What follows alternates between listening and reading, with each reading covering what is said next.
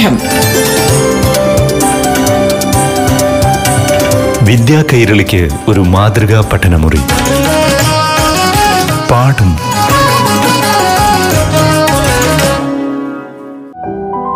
നമസ്കാരം. എല്ലാ കൂട്ടുകാർക്കും പാഠം റേഡിയോ ക്ലാസ്സിലേക്ക് ഹൃദ്യമായ സ്വാഗതം. ഇപ്പോൾ അപ്പർ പ്രൈമറി തലത്തിൽ അഞ്ചാം ക്ലാസ്സിലെ അടിസ്ഥാന ഗണിത വിഷയത്തെ ആസ്പദമാക്കിയുള്ള ക്ലാസ് കേൾക്കാം. അവതരിപ്പിക്കുന്നത് അധ്യാപകനായ ആദർശ്. നമസ്കാരം പ്രിയപ്പെട്ട കൂട്ടുകാരെ. പാഠം റേഡിയോ ക്ലാസ് മുറിയുടെ പുതിയൊരു ഭാഗത്തിലേക്ക് കൂട്ടുകാർക്ക് സ്വാഗതം. നമ്മൾ കഴിഞ്ഞ ഭാഗങ്ങളിലൂടെ അഞ്ചാം ക്ലാസ് ഗണിതശാസ്ത്രത്തിലെ അഞ്ചാം അധ്യായമായ ഭാഗങ്ങളുടെ സംഖ്യ എന്ന പാഠഭാഗമാണ് പരിചയപ്പെട്ടത്. ഇന്ന് നാം പരിചയപ്പെടാൻ പോകുന്നത് അതിന്റെ തന്നെ കുറച്ചുകൂടി കൂടുതൽ കാര്യങ്ങളാണ് നമുക്ക് പരിചയപ്പെടാൻ പോകുന്നത്. കഴിഞ്ഞ ദിവസങ്ങളിൽ നമ്മൾ പറഞ്ഞത് ഭാഗങ്ങളുടെ സംഖ്യ എന്ന് പറയുന്ന ഭാഗത്തിൽ ക്ലോക്കുമായിട്ട് ബന്ധപ്പെട്ടതും അതുപോലെ തന്നെ ഭാഗങ്ങളാക്കി തിരിക്കാനും കളർ കൊടുക്കാനും മറ്റുമായി. ഇന്ന് നമ്മൾ ചെയ്യാൻ പോകുന്നത് ഭാഗം പലതരം എന്ന് പറയുന്ന പാഠപുസ്തകത്തിലെ എഴുപത്തി എട്ടാമത്തെ പേജിലുള്ള ഭാഗമാണ്. ഇതിൽ പറയുന്ന പ്രധാനപ്പെട്ട കാര്യം എന്ന് പറയുന്നത് നമ്മൾ മട്ടം ഉപയോഗിച്ച് വട്ടത്തെ നാല് സ്വഭാവങ്ങളാക്കി നമ്മൾ കഴിഞ്ഞ പാഠങ്ങളിൽ നമ്മൾ പഠിച്ചതാണ്. അതുപോലെ തന്നെ കാർബോർഡിൽ ഇതുപോലെ വരച്ചൊരു ഭാഗം വെട്ടിയെടുക്കാം. വെട്ടി മാറ്റിയ ചെറിയ കഷ്ണത്തെ വട്ടത്തിന്റെ നാലിൽ എന്ന് പറയാം. അതിനെ നമ്മൾ സൂചിപ്പിക്കുന്ന നാലിലൊന്നിനെ ഒന്നേ ഭാഗം നാല് എന്ന് എഴുതാം. വലിയ കഷ്ണത്തെയോ തുല്യമായ നാല് ഭാഗങ്ങളിൽ മൂന്നെണ്ണം ചേർത്തതാണ് ഇത്. അതിനാൽ ഇതിനെ നാലിൽ മൂന്ന് എന്ന് പറയുന്നു. അതിനെ നമ്മൾ എഴുതുന്നത് മൂന്നേ ഭാഗം നാല് എന്നെഴുതുകയും ചെയ്യാം. സാധാരണ ഭാഷയിൽ നാലിലൊന്നിനെ കാലെന്നും നാലിൽ മൂന്നിനെ മുക്കാൽ എന്നും പറയാറുണ്ട്. കഷ്ണത്തിൽ നിന്ന് ഒരു ചെറിയ കഷ്ണം കൂടി മുറിച്ചെടുത്താൽ ആദ്യത്തെ ചെറിയ കഷ്ണത്തോട് ചേർത്തെടുത്താലോ. രണ്ട് കഷ്ണങ്ങളുടെയും വട്ടത്തിന്റെ പകുതി തന്നെയാണ്.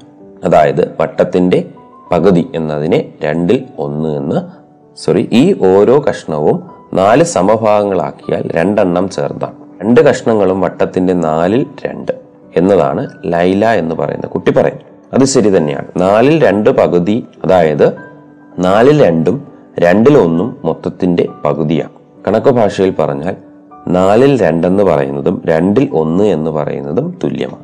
മറ്റൊരു ചോദ്യം നോക്കുകയാണെങ്കിൽ ഒരു മീറ്റർ നീളമുള്ള ചരട് നാല് തുല്യ ഭാഗങ്ങളായി അടയാളപ്പെടുത്തി. ഓരോ ഭാഗവും എത്ര മീറ്റർ? ഒരു മീറ്ററിനെ നമ്മൾ എന്ത് ചെയ്തു? പാഠപുസ്തകത്തിൽ കൊടുത്തിരിക്കുന്നത് പോലെ നാല് ഭാഗങ്ങളായിട്ട് മുറിച്ചു. നടുവിലെ അടയാളത്തിലൂടെ മുറിച്ച് രണ്ട് കഷ്ണങ്ങളാക്കി. ഓരോന്നിന്റെയും നീളം എത്ര മീറ്ററാണ്? അപ്പോൾ നമ്മൾ എന്ത് ചെയ്തു? അതിനെ രണ്ടാക്കി. ആ തന്നിരിക്കുന്ന രണ്ടാക്കിയപ്പോൾ രണ്ട് ഭാഗങ്ങളോട് കൂടിയ രണ്ട് ഭാഗങ്ങൾ കിട്ടും.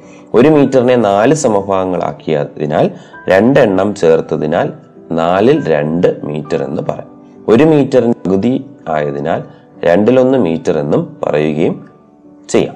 അതുപോലെ തന്നെയാണ് നമുക്ക് തുടർന്നുള്ള ക്വസ്റ്റ്യൻ നോക്കുകയാണെങ്കിൽ ഒരു വൃത്തത്തെ മൂന്നിലൊരു ഭാഗമായിട്ട് മുറിച്ചിരിക്കുന്നു. മൂന്ന് ഭാഗങ്ങളായിട്ട് മുറിച്ചിട്ട് ഒരു ഭാഗം എന്ന് പറയുന്ന കളർ അടിച്ചിരിക്കുന്നു. തൊട്ടിപ്പുറത്ത് അതിനെ തന്നെ ആ അതേപോലെ തന്നെ ഒരു ചിത്രത്തിനെ എന്ത് ചെയ്തിരിക്കുന്നു? ആറ് ഭാഗങ്ങളായിട്ട് മുറിച്ചതിൽ ഒരു ഭാഗം ചിത്രം അടിച്ചിരിക്കുന്നു.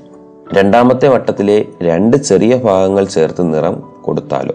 രണ്ടാമത്തെ നമ്മൾ ആറായിട്ട് മുറിച്ചതിൽ രണ്ടെണ്ണം ചേർത്ത് നമ്മൾ നിറം കൊടുക്കുകയാണെങ്കിൽ തൊട്ട് തൊട്ടിപ്പുറത്ത് നമ്മൾ ആദ്യം പറഞ്ഞ മൂന്നിലൊരു ഭാഗം പോലെ നമുക്ക് കിട്ടും. അതായത് ആറ് സമഭാഗങ്ങളിലെ രണ്ടെണ്ണം ആയതിനാൽ ആറിൽ രണ്ട് ഭാഗം എന്ന് പറയും. ഈ ആറിൽ രണ്ട് ഭാഗവും ആദ്യത്തെ വട്ടത്തിലെ നിറം കൊടുത്ത മൂന്നിലൊരു ഭാഗവും ഒന്ന് തന്നെയല്ലേ? അതായത് ആറിൽ രണ്ടും മൂന്നിലൊന്നും ഒരേ ഭാഗം തന്നെയാണ്. ഇനി രണ്ടാമത്തെ വട്ടത്തിലെ ഒരു ഭാഗവും കൂടി ചേർത്ത് നിറം കൊടുത്താലോ? അപ്പോൾ നമുക്കത് ആറിൽ മൂന്ന് ഭാഗം നിറം കൊടുത്തു നേരത്തെ നമ്മൾ ആദ്യം പറഞ്ഞതുപോലെയാണെങ്കിൽ അത് എന്തിനു തുല്യമാണ്? ആ രണ്ടിലൊന്നിന് തുല്യമാണ്. ഇനി ഒരു ഭാഗം കൂടി നിറം കൊടുത്താൽ ഇത് ആദ്യത്തെ വൃത്തത്തിലെ രണ്ട് ഭാഗം ചേർന്നതും ഒന്ന് നോക്കാം. ആറിൽ നാല് പോവും മൂന്നിൽ രണ്ട് ഭാഗവും എന്ത് തന്നെയാണ് തുല്യം തന്നെയാണ്. അങ്ങനെയാണെങ്കിൽ നമുക്ക് ആ പാഠപുസ്തകത്തിലെ കുറച്ച് ചോദ്യങ്ങൾ നോക്കുകയാണെങ്കിൽ രണ്ടാമത് കൊടുത്തിരിക്കുന്ന ചിത്രത്തിൽ ആറായിട്ട് അല്ല എട്ടായിട്ടാണ് മുറിച്ചിരിക്കുന്നത്. അതിൽ രണ്ട് ഭാഗങ്ങൾ നിറം കൊടുത്തിരിക്കും. മറിച്ച് നമ്മൾ എന്ത് ചെയ്യുന്നു? ആ രണ്ട് ഭാഗങ്ങൾ നിറം കൊടുത്തതിനെ ഒരു ഭാഗമായിട്ട് ചിന്തിക്കുകയാണെങ്കിൽ അതിനെ നമുക്ക് മറ്റു രീതിയിൽ എഴുതുകയാണെങ്കിൽ ഒന്ന് രണ്ട് മൂന്ന് നാല് ഭാഗം. അതിൽ ഒരു ഭാഗം എന്ത് ചെയ്തിരിക്കുന്നു? നിറം കൊടുത്തിരിക്കും അടുത്തത് എട്ടായിട്ട് മുറിച്ചതിൽ നാല് ഭാഗം അടിച്ചിരിക്കുന്നു. അതിനെ മറ്റു രീതിയിൽ നമ്മൾ പറയുകയാണെങ്കിൽ ആ എട്ടായിട്ട് മുറിക്കാതെ നമ്മൾ നോക്കുകയാണെങ്കിൽ അത് വൃത്തത്തിന്റെ പകുതിയാണ്. അപ്പൊ അതിനെ രണ്ടിൽ ഒന്ന് എന്ന് പറയാം. അതുപോലെ തന്നെയാണ് നമുക്ക് എന്ത് ചെയ്യുന്ന? എട്ടിൽ ആറ് ഭാഗമാണ് നമുക്ക് അടുത്ത് നിറം കൊടുത്തിരിക്കുന്നത്. അതിനെ നമ്മൾ ആദ്യം ചെയ്തതുപോലെ രണ്ടെണ്ണം ചേർത്തൊരു ഭാഗമാക്കുകയാണെങ്കിൽ അതിനെ മൊത്തത്തിൽ നാല് ഭാഗങ്ങളാക്കി തിരിക്കാം. അതിൽ മൂന്നെണ്ണം നിറം കൊടുത്തിരിക്കുന്നു. അതുകൊണ്ട് തന്നെ മൂന്നേ ഭാഗം നാല്.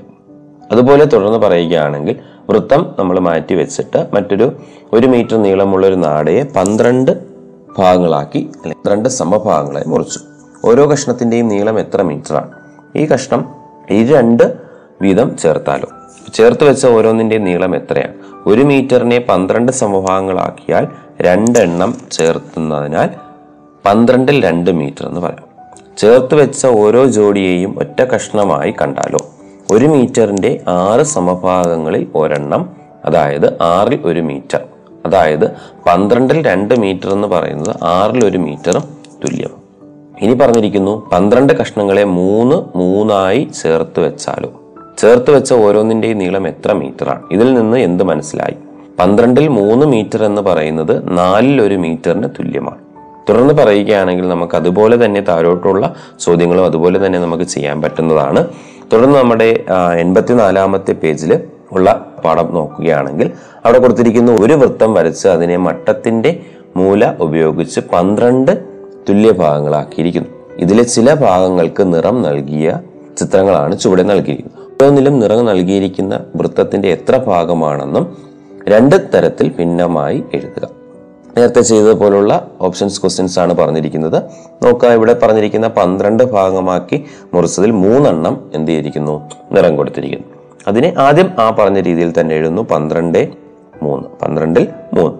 അതെന്ന് പറയുന്നത് ആ ഷെയ്ഡ് ചെയ്തിരിക്കുന്നതിനെ ഒറ്റ ഭാഗമായിട്ട് ചിന്തിക്കുകയാണെങ്കിൽ മൂന്നെണ്ണം ചേരുമ്പോൾ ഒറ്റ ഭാഗം. അടുത്ത മൂന്നെണ്ണം ചേരുമ്പോൾ അടുത്ത ഭാഗം. അടുത്ത മൂന്നെണ്ണം അടുത്ത മൊത്തത്തിൽ മൂന്നെണ്ണം വെച്ച് എത്ര ഉണ്ട്? നാല് ഭാഗമുണ്ട്. അതിൽ എത്ര എണ്ണം ഷെയ്ഡ് ചെയ്തിരിക്കുന്നു? ഒരെണ്ണം. അപ്പോൾ അവിടെ പന്ത്രണ്ടിൽ മൂന്നെന്ന് പറയുന്നതും നാലിൽ ഒന്ന് എന്ന് പറയുന്നതും തുല്യമാണ്. അങ്ങനെയാണെങ്കിൽ അടുത്തത് പറഞ്ഞിരിക്കുന്നു പന്ത്രണ്ടിൽ രണ്ട് ഭാഗമാണ് നിറം കൊടുത്തിരിക്കുന്നത്. ആ പന്ത്രണ്ടിൽ രണ്ട് ഭാഗം നിറം കൊടുത്തിരിക്കുന്നതിന് ആ രണ്ട് ഭാഗം ചേർത്തുകൊണ്ട് പറയുകയാണെങ്കിൽ എത്ര പറയാം നമുക്ക്? ആറെണ്ണം എന്നും ആറിൽ എത്ര എണ്ണം ഒരെണ്ണം ഷെയ്ഡ് ചെയ്തിരിക്കുന്നു. ദെൻ അങ്ങനെയാണെങ്കിൽ അടുത്ത പറയുകയാണെങ്കിൽ പന്ത്രണ്ട് നാല് ഭാഗങ്ങൾ എന്ത് ചെയ്തിരിക്കുന്നു? ഷെയ്ഡ് ചെയ്തിരിക്കുന്നു ആ നാല് ഭാഗത്തിനെ ഒറ്റയാക്കുകയാണെങ്കിൽ ആകെ മൂന്നെണ്ണം കിട്ടും. മൂന്നിൽ ഒരു ഭാഗം ഷെയ്ഡ് ചെയ്തിരിക്കുന്നു. അടുത്തത് പറയുന്നത് പന്ത്രണ്ടിൽ ആറ് ഭാഗം ഷെയ്ഡ് ചെയ്തിരിക്കുന്നു അത് നമ്മൾ ആദ്യം കണ്ടതുപോലെ ആണെങ്കിൽ ആ ആറ് ഭാഗത്തിനെ ഒറ്റ ഭാഗമായിട്ട് കാണുകയാണെങ്കിൽ അത് രണ്ടിൽ ഒരു ഭാഗത്തിന് തുല്യമാണ്. അടുത്തത് പറഞ്ഞിരിക്കുന്നു പന്ത്രണ്ടിനെ ഒൻപത് ഭാഗങ്ങളാക്കി. ഒൻപത് ഭാഗങ്ങളാക്കിയതിനെ ആ ഒൻപത് എന്ന് പറയുന്നതിനെ നമ്മൾ എന്ത് ചെയ്യുന്നു? ഒരു മൂന്ന് ഭാഗമായിട്ട് കരുതുകയാണെങ്കിൽ മൂന്നെണ്ണം ചേർത്തുകൊണ്ട് നമ്മൾ ഓരോ ഭാഗമാക്കിയാൽ മൊത്തത്തിൽ നാല് ഭാഗമുണ്ട് അതിൽ മൂന്നെണ്ണം നിറം കൊടുത്തിരിക്കുന്നു. അടുത്തത് പന്ത്രണ്ടിൽ എട്ട് ഭാഗങ്ങൾ എന്ത് ചെയ്തിരിക്കുന്നു? നിറം കൊടുത്തിരിക്കുന്നു. ആ എട്ട് ഭാഗങ്ങളിലെ ആദ്യത്തെ നാലെണ്ണം എന്ത് ചെയ്തിരിക്കുന്നു? ഓരോ സെറ്റ് ആക്കുകയാണെങ്കിൽ അത് മൂന്ന് സെറ്റുകളുണ്ട് അപ്പം മൂന്നിൽ രണ്ടെണ്ണം ചിത്രമാണ്. ഓക്കെ അടുത്തൊരു ചോദ്യം പറയുകയാണെങ്കിൽ സമചതുരം കുറേ തുല്യ ഭാഗങ്ങളായി ചിത്രത്തിൽ കാണുന്നത് പോലെ ഭാഗിച്ചിരിക്കുന്നു. സമചതുരത്തിന്റെ എട്ടിലൊരു ഭാഗം ചുവപ്പ് നിറവും നൽകുക നാലിലൊരു ഭാഗം നീല നിറവും രണ്ട് ഭാഗം പച്ച നിറവും നൽകുക. നിറം നൽകാത്ത എത്ര ഭാഗമാണ്? ഇത് ചെയ്യാൻ ഏറ്റവും എളുപ്പമുള്ള മാർഗം എന്ന് പറയുന്നത് ആദ്യം ചെയ്തിരിക്കുന്ന എട്ട് ഭാഗങ്ങളാക്കിയത് കൊണ്ട് തന്നെ എല്ലാ തന്നിരിക്കുന്ന എല്ലാ ഭിന്നസംഖ്യയും എട്ടിന്റെ ഇതിലോട്ട് മാറ്റുക. ഓക്കെ. എട്ടിന്റെ ഇതിലോട്ട് മാറ്റുക എന്ന് വെച്ച് കഴിഞ്ഞാൽ ആദ്യത്തേത് പറഞ്ഞിരിക്കുന്നത് എട്ടിലൊരു ഭാഗമാണ്. അത് നമുക്ക് ചുമന്ന നിറം കൊടുക്കാൻ കുഴപ്പമില്ല. കാര്യം ആകെ എട്ടെണ്ണമാണ് വായിച്ചിരിക്കുന്നത് അതിൽ എത്ര ഭാഗം? ഒരു ഭാഗം നമ്മൾ എന്ത് ചെയ്യുന്നു? ചെയ്യും. അടുത്ത നാലിൽ ഒരു ഭാഗം എന്ന് പറഞ്ഞാൽ അതിന് തുല്യമായിട്ട് നമ്മൾ എന്ത് ചെയ്യുക? എട്ടിൽ പറയും. അപ്പൊ നാലിൽ ഒന്ന് എന്ന് പറയുന്നതിന് പകരമായിട്ട് അല്ലെങ്കിൽ അതിന് തുല്യമായിട്ട് എട്ടിൽ എത്ര എന്ന് ചോദിച്ചു കഴിഞ്ഞാൽ നാലിൽ ഒന്നെന്ന് പറയുന്നത് നമ്മൾ മുന്നേ പറഞ്ഞു. നാലിൽ ഒന്ന് എന്ന് പറയുന്നത് എട്ടിൽ രണ്ടിന് തുല്യമാണ്. അപ്പൊ എന്ത് ചെയ്തു? എട്ട് ഭാഗങ്ങളായിട്ട് ഭാഗിച്ചാൽ രണ്ടെണ്ണം നമ്മൾ എന്ത് ചെയ്യുക? നീല നിറം കൊടുക്കുക. അതുപോലെ തന്നെ നമ്മൾ എന്ത് ചെയ്തു? രണ്ടിലൊരു ഭാഗം എന്ന് പറയുന്നതും എട്ടിലോട്ട് മാറ്റുക. അപ്പൊ രണ്ടിൽ ഒന്ന് എന്ന് പറയുന്നതിന് നമുക്ക് തുല്യമായിട്ട് എട്ടിൽ എത്രയെന്ന് പറയാം? നാലെന്ന് പറയാം. അങ്ങനെയാണെങ്കിൽ എട്ടിൽ നാല് ഭാഗത്തിന് നിറം കൊടുക്കുക. മൊത്തത്തിൽ എത്ര ഭാഗം നിറം കൊടുത്തു കഴിഞ്ഞു? ആദ്യം ഒരു ഭാഗം പിന്നെ രണ്ട് ഭാഗം പിന്നെ നാല് ഭാഗം. അങ്ങനെ മൊത്തത്തിൽ ഏഴ് ഭാഗം നമ്മൾ നിറം കൊടുത്തു കഴിഞ്ഞു. അങ്ങനെയാണെങ്കിൽ ബാക്കി ഇനി എത്ര ഭാഗമുണ്ടെന്ന് ചോദിച്ചു കഴിഞ്ഞാൽ എത്ര ഭാഗമുണ്ട്? നിറം കൊടുക്കാത്ത എത്ര ഭാഗമെന്ന് ചോദിച്ചു കഴിഞ്ഞാൽ ഒരു ഭാഗമാണ് നിറം കൊടുക്കാതെ നമുക്ക് വന്നിരിക്കുന്നത്. ഈ രീതിയിലാണ് നമ്മൾ എന്ത് ചെയ്യുന്നത്? പലതരം അല്ലെങ്കിൽ ഭാഗം പലതരം എന്ന് പറയുന്ന പാഠഭാഗത്ത് നമ്മൾ നോക്കുന്ന കാര്യം. അപ്പൊ ഇത് വെച്ചുകൊണ്ട് നമുക്ക് തുല്യ ഭിന്നം എന്ന് വേണമെങ്കിലും പറയാം. അതായത് പന്ത്രണ്ടിൽ മൂന്ന് എന്ന് പറയുന്നതും നാലിൽ ഒന്നെന്ന് പറയുന്നതും എന്ത് തന്നെയാണ്? തുല്യ ഭിന്നകം തന്നെയാണ്. അത് നമുക്ക് തുടർന്നുള്ള ക്ലാസ്സുകളിൽ നമുക്ക് വിശദമായിട്ടുള്ള കാര്യങ്ങൾ സംസാരിക്കാം. ഈ ഒരു അധ്യായവുമായി ബന്ധപ്പെട്ട കൂടുതൽ രസകരമായ അറിവുകളും പ്രവർത്തനങ്ങളുമായി അടുത്ത ഭാഗങ്ങളിൽ ഒത്തുചേരാം നന്ദി നമസ്കാരം. പാഠം. വിദ്യാ കൈരളിക്ക് ഒരു മാതൃകാ പഠനമുറി. പാഠം പാഠം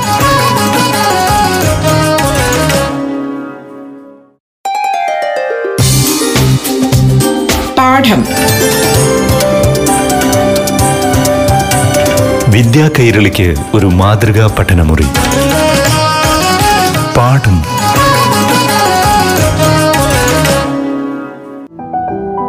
നമസ്കാരം കൂട്ടുകാരെ. പാഠം ക്ലാസ്സിലേക്ക് സ്വാഗതം. ഇപ്പോൾ ആറാം ക്ലാസ്സിലെ അടിസ്ഥാന ഗണിത വിഷയത്തെ ആധാരമാക്കി അധ്യാപകനായ ആദർശ് അവതരിപ്പിക്കുന്ന ക്ലാസ് കേൾക്കാം. നമസ്കാരം പ്രിയപ്പെട്ട കൂട്ടുകാരെ. പാഠം റേഡിയോ ക്ലാസ് മുറിയുടെ പുതിയൊരു ഭാഗത്തിലേക്ക് കൂട്ടുകാർക്ക് സ്വാഗതം. നമ്മൾ കഴിഞ്ഞ ഭാഗങ്ങളിലൂടെ ആറാം ക്ലാസ് ഗണിതശാസ്ത്രത്തിലെ നാലാം അധ്യായമായ വ്യാപ്തം എന്ന അധ്യായത്തിലെ കുറച്ച് പ്രവർത്തനങ്ങളും പാഠഭാഗവും നമ്മൾ പരിചയപ്പെട്ടത്. ഇന്ന് നാം പരിചയപ്പെടാൻ പോകുന്നത് പുതിയ രൂപങ്ങൾ എന്ന് പറയുന്ന പാഠഭാഗം. കഴിഞ്ഞ ദിവസങ്ങളിൽ നമ്മൾ പറഞ്ഞത് നമ്മുടെ വ്യാപ്തം എങ്ങനെ കണ്ടെത്താം. ഓരോ രൂപങ്ങളുടെ വ്യാപ്തവും നീളവും ഒക്കെ തന്നിട്ട് നമ്മൾ എന്ത് ചെയ്തു? അതിന്റെ എങ്ങനെയാണ് വ്യാപ്തം കണ്ടെത്തുന്നത് എന്നുള്ളത് പറഞ്ഞു. അതായത് ഒരു ചതുരക്കട്ടയുടെ വ്യാപ്തം അതിന്റെ നീളം വീതി ഉയരം ഇവയുടെ ഗുണനഫലമാണ്. നീളം L into B into H V സമം. വി എന്ന് പറയുന്നത് നമ്മൾ ഇംഗ്ലീഷിൽ വ്യാപ്തത്തിനെ ഓളിയം എന്നാണ് പറയുന്നത്. അതുകൊണ്ട് തന്നെ നമുക്ക് എന്ത് ചെയ്യാം? ഉത്തരം കണ്ടെത്താം.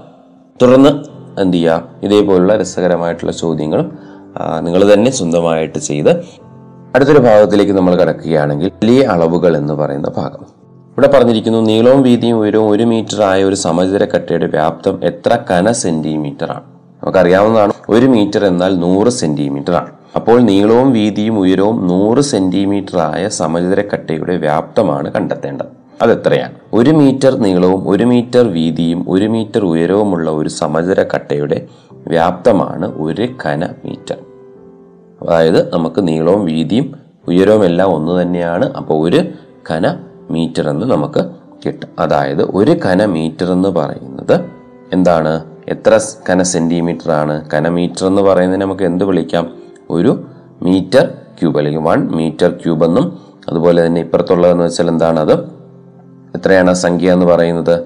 പത്ത് ലക്ഷം അല്ലെ? പത്ത് ലക്ഷം കന സെന്റിമീറ്റർ പത്ത് ലക്ഷം കന സെന്റിമീറ്ററിനെ നമുക്ക് മറ്റൊരു ഇതിൽ പറയാം. എന്താണ്? പത്ത് ലക്ഷം സെന്റിമീറ്റർ ക്യൂബ് എന്ന് പറയും. ഇവിടെ പറഞ്ഞിരിക്കുന്നു വലിയ വസ്തുക്കളുടെ വ്യാപ്തം പറയുന്നത് ഘനമീറ്റർ ഉപയോഗിച്ചാണ്. ചെറിയ വസ്തുക്കളാണ് നമ്മൾ എന്ത് ചെയ്യുന്നത്? സെന്റിമീറ്ററിൽ നമ്മൾ പറയുന്നത് വലിയ വസ്തുക്കളാവുമ്പോൾ അത് ഘനമീറ്റർ എന്നാണ് നമ്മൾ പറയുന്നത്. അപ്പോൾ അതുമായിട്ട് ബന്ധപ്പെട്ട കുറച്ച് ചോദ്യങ്ങൾ അവിടെ കൊടുത്തിട്ടുണ്ട്. പറഞ്ഞിരിക്കുന്നത് ഇങ്ങനെയാണ്. ഒരു ലോറിയിൽ നാല് മീറ്റർ നീളവും രണ്ട് മീറ്റർ വീതിയും ഒരു മീറ്റർ ഉയരത്തിലും മണൽ നിറച്ചിട്ടുണ്ട്. ഒരു ഖനമീറ്റർ മണലിന് ആയിരം രൂപയാണെങ്കിൽ ഈ മണലിന്റെ വില എത്ര? സാധാരണ രീതിയിൽ തന്നെ നമുക്ക് വ്യാപ്തം കാണാം. വ്യാപ്തം കാണുമ്പോൾ നാല് ഗുണം രണ്ട് ഒന്ന്. നീളം ഗുണം വീതി ഗുണം ഉയരം. കാണുമ്പോൾ നമുക്ക് എട്ട് മീറ്ററിൽ തന്നേക്കുന്നതുകൊണ്ട് മീറ്റർ ക്യൂബാണ് അപ്പോൾ എട്ട് മീറ്റർ ക്യൂബ് ഇവിടെ പറഞ്ഞിരിക്കുന്ന ഒരു ഘന മീറ്റർ അല്ലെങ്കിൽ ഒരു മീറ്റർ ക്യൂബിന് ആയിരം രൂപയാണെങ്കിൽ എട്ട് മീറ്റർ ക്യൂബിനാകുമ്പോൾ എന്ത് വരും? എണ്ണൂറ് രൂപ എന്ന്. ഒരു മീറ്റർ ക്യൂബിന് ആയിരം ആണെങ്കിൽ എട്ട് മീറ്റർ ക്യൂബിന് എണ്ണൂറ് രൂപ എന്ന്. ഞാൻ രണ്ടാമത്തെ ചോദ്യം പറഞ്ഞിരിക്കുന്നു. ആറ് മീറ്റർ നീളവും ഒരു മീറ്റർ വീതിയും അൻപത് സെന്റിമീറ്റർ ഉയരവുമുള്ള ഒരു തറയുടെ വ്യാപ്തം എത്ര? കന സെന്റിമീറ്റർ ആണ്. ഇവിടെ തന്നിരിക്കുന്നത് കന സെന്റിമീറ്റർ ആണ് കാണാൻ പറഞ്ഞിരിക്കുന്നത്. അതുകൊണ്ട് തന്നെ നമുക്ക് എല്ലാത്തിനെയും എന്താ കന സെന്റിമീറ്ററിലോട്ടാക്കാം അല്ലെങ്കിൽ കന മീറ്ററിലോട്ടും നമുക്ക് എന്ത് ചെയ്യാം ആക്കാം. ഇവിടെ ഇപ്പോൾ സെന്റിമീറ്ററിലാക്കാൻ പറഞ്ഞിരിക്കുന്നത് കൊണ്ട് തന്നെ എല്ലാത്തിനെയും നമുക്ക് എന്ത് ചെയ്യാം? സെന്റിമീറ്ററിലോട്ട് മാറ്റാം. ആറ് മീറ്റർ എന്ന് പറയുന്നത് അറുന്നൂറ് സെന്റിമീറ്റർ ആണ്. ഒരു മീറ്റർ എന്ന് പറയുന്ന നൂറ് സെന്റിമീറ്റർ ആയതുകൊണ്ട് തന്നെ ആറ് മീറ്റർ എന്ന് പറയുന്ന അറുന്നൂറ് സെന്റിമീറ്റർ ഒരു മീറ്റർ വീതി എന്ന് പറയുമ്പോൾ നൂറ് സെന്റിമീറ്റർ വീതി അതുപോലെ തന്നെ അമ്പത് സെന്റിമീറ്റർ ഉയരം. അതിനെ നമ്മൾ എന്ത് ചെയ്താൽ മതി? എല്ലാം കൂടെ തമ്മിൽ ഗുണിക്കുക. ഗുണിക്കുമ്പോൾ അറുന്നൂറ് ഗുണം നൂറ് ഗുണം അൻപത്. അറുന്നൂറ് ഗുണം നൂറ് ഗുണം അൻപത് എന്ന് പറയുമ്പോൾ തന്നെ നമുക്കതൊരു വലിയ സംഖ്യ തന്നെയാണ് കിട്ടുന്നത്. തമ്മിൽ ഗുണിച്ച് നോക്കാം. പൂജ്യങ്ങൾ മാറ്റിയതിന് ശേഷം ആറും ഒന്നും അൻപതും കൂടെ ഗുണിച്ച് നോക്കാം. ആറും ഒന്നും കൂടെ ഗുണിക്കുമ്പോൾ ആറ് ആറും അഞ്ചും കൂടെ ഗുണിക്കുമ്പോൾ മുപ്പത് വരും. മുപ്പത് കഴിഞ്ഞിട്ട് നമുക്ക് എത്രയാണോ പൂജ്യങ്ങൾ? അറുന്നൂറിന്റെ പൂജ്യമുണ്ട് നൂറിന്റെ പൂജ്യമുണ്ട് അൻപതിന്റെ പൂജ്യം എല്ലാം കൊടുക്കുമ്പോൾ നമുക്കൊരു ഉത്തരം കിട്ടും. ഇത്രയും എന്താണ്? കിട്ടുന്നത് സെന്റിമീറ്റർ ക്യൂബിലായിരിക്കും ആ വ്യാപ്തം കിട്ടുന്നത്. അതുപോലെ തന്നെ അടുത്ത പറഞ്ഞിരിക്കുന്നത് നാല് മീറ്റർ നീളവും അര മീറ്റർ വീതിയും ഇരുപത്തഞ്ച് സെന്റിമീറ്റർ ഉയരവുമുള്ള ഒരു മരകഷ്ണത്തിന്റെ വ്യാപ്തം എത്ര ഒരു കന മീറ്റർ മരത്തിന് അറുപതിനായിരം രൂപ വില. ഈ മരക്കട്ടയുടെ വാങ്ങാൻ എത്ര രൂപ വേണം? ലെങ്ത് ഇവിടെ തന്നിട്ടുണ്ട് നാല് മീറ്റർ ബ്രെഡ്ത്ത് ഇവിടെ തന്നിട്ടുണ്ട് അര മീറ്റർ അതുപോലെ തന്നെ ഹൈറ്റ് എന്ന് പറയുന്നത് ഇരുപത്തഞ്ച് സെന്റിമീറ്റർ ആണ്. അപ്പൊ അതിനെയും കൂടെ നമ്മൾ മീറ്ററിലോട്ട് ആക്കുകയാണെങ്കിൽ ഇരുപത്തഞ്ചിനെ എന്ത് ചെയ്യുക? നമ്മൾ സെന്റിമീറ്ററിനെ മീറ്ററിലോട്ടാക്കാൻ വേണ്ടി നൂറ് കൊണ്ട് ഹരിക്കുക. അപ്പൊ ഇരുപത്തഞ്ചിനെ നൂറ് കൊണ്ട് ഹരിക്കുക എന്ന് വെച്ചാൽ രണ്ട് സ്ഥാനം മാറ്റി പോയിന്റ് ചെയ്യുക. അപ്പോൾ പൂജ്യം പോയിന്റ് രണ്ട് അഞ്ച് മീറ്റർ എന്ന് കിട്ടും. ഇതിന് അതിനെല്ലാം കൂടെ തമ്മിൽ എന്ത് ചെയ്യുക? ഗുണിച്ച് വയ്ക്കുക. എല്ലാ മീറ്ററിലാണ് അപ്പോൾ ഇവിടെ നാല് ഗുണം അര ഗുണം പോയിന്റ് രണ്ട് അഞ്ച്.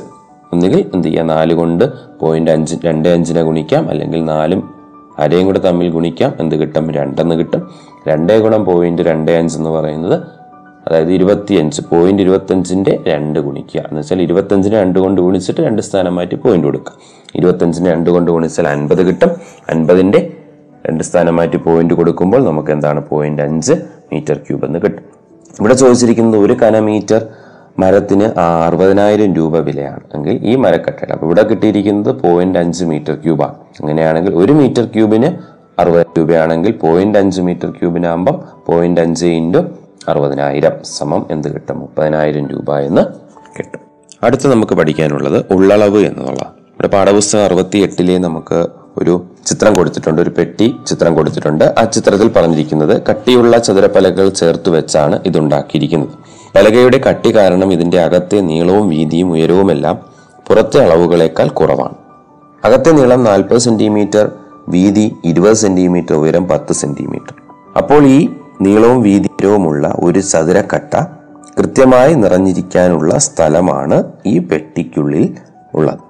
ഈ ചതുരക്കട്ടയുടെ വ്യാപ്തവും പെട്ടിയുടെ ഉള്ളിലെ വ്യാപ്തവും തുല്യമാണ്.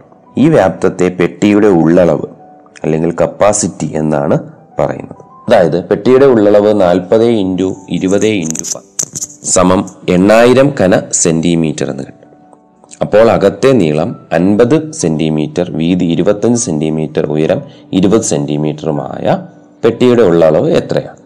ഇപ്പൊ ചെയ്തതുപോലെ നിസ്സാരമായിട്ട് ചെയ്യാൻ പറ്റും. അൻപത് ഇന്റു ഇരുപത്തഞ്ച് ഇന്റു ഇരുപതെന്ന് ചെയ്യാം. അൻപത് ഇന്റു ഇരുപത്തഞ്ച് ഇന്റു ഇരുപത് എന്ന് പറയുന്നത് നമുക്ക് അഞ്ഞൂറ് എന്ന് കിട്ടും. അഞ്ഞൂറ് ഇന്റു അൻപത് എന്ന് പറയുന്നത് നമുക്ക് എന്താണ്? രണ്ടായിരത്തി അഞ്ഞൂറ് എന്താണ്? കന സെന്റിമീറ്റർ എന്ന് നമുക്ക് കിട്ടും. ഇനി അതുപോലെ തന്നെ നമുക്ക് കണ്ടുപിടിക്കാൻ പറ്റുന്ന അടുത്തൊരു ഭാഗം എന്ന് പറയുന്നത് ദ്രാവകങ്ങളുടെ അളവ് എന്നാണ്. അകത്തെ നീളവും വീതിയും ഉയരവും എല്ലാം പത്ത് സെന്റിമീറ്റർ ആയ ഒരു സമചതുര പാത്രത്തിന്റെ ഉള്ളളവ് എത്രയാണ്? അപ്പൊ എല്ലാ ഭാ എല്ലാ വശവും സമചതുര പാത്രം ആയതുകൊണ്ട് തന്നെ എല്ലാ വശവും എന്ത് തന്നെയാണ്? പത്ത് സെന്റിമീറ്റർ ആണ്. അതുകൊണ്ട് തന്നെ പത്തേ ഗുണം പത്തേ ഗുണം പത്ത്. അതായത് ആയിരം കന സെന്റിമീറ്റർ അല്ലെങ്കിൽ ആയിരം സെന്റിമീറ്റർ ക്യൂബ് ഈ പാത്രം കൊള്ളുന്ന ദ്രാവകത്തിന്റെ അളവാണ് ഒരു ലിറ്റർ. അതായത് ഒരു ലിറ്റർ സമം ആയിരം കന സെന്റിമീറ്റർ ഇത് മറ്റൊരു രീതിയിൽ പറയാം.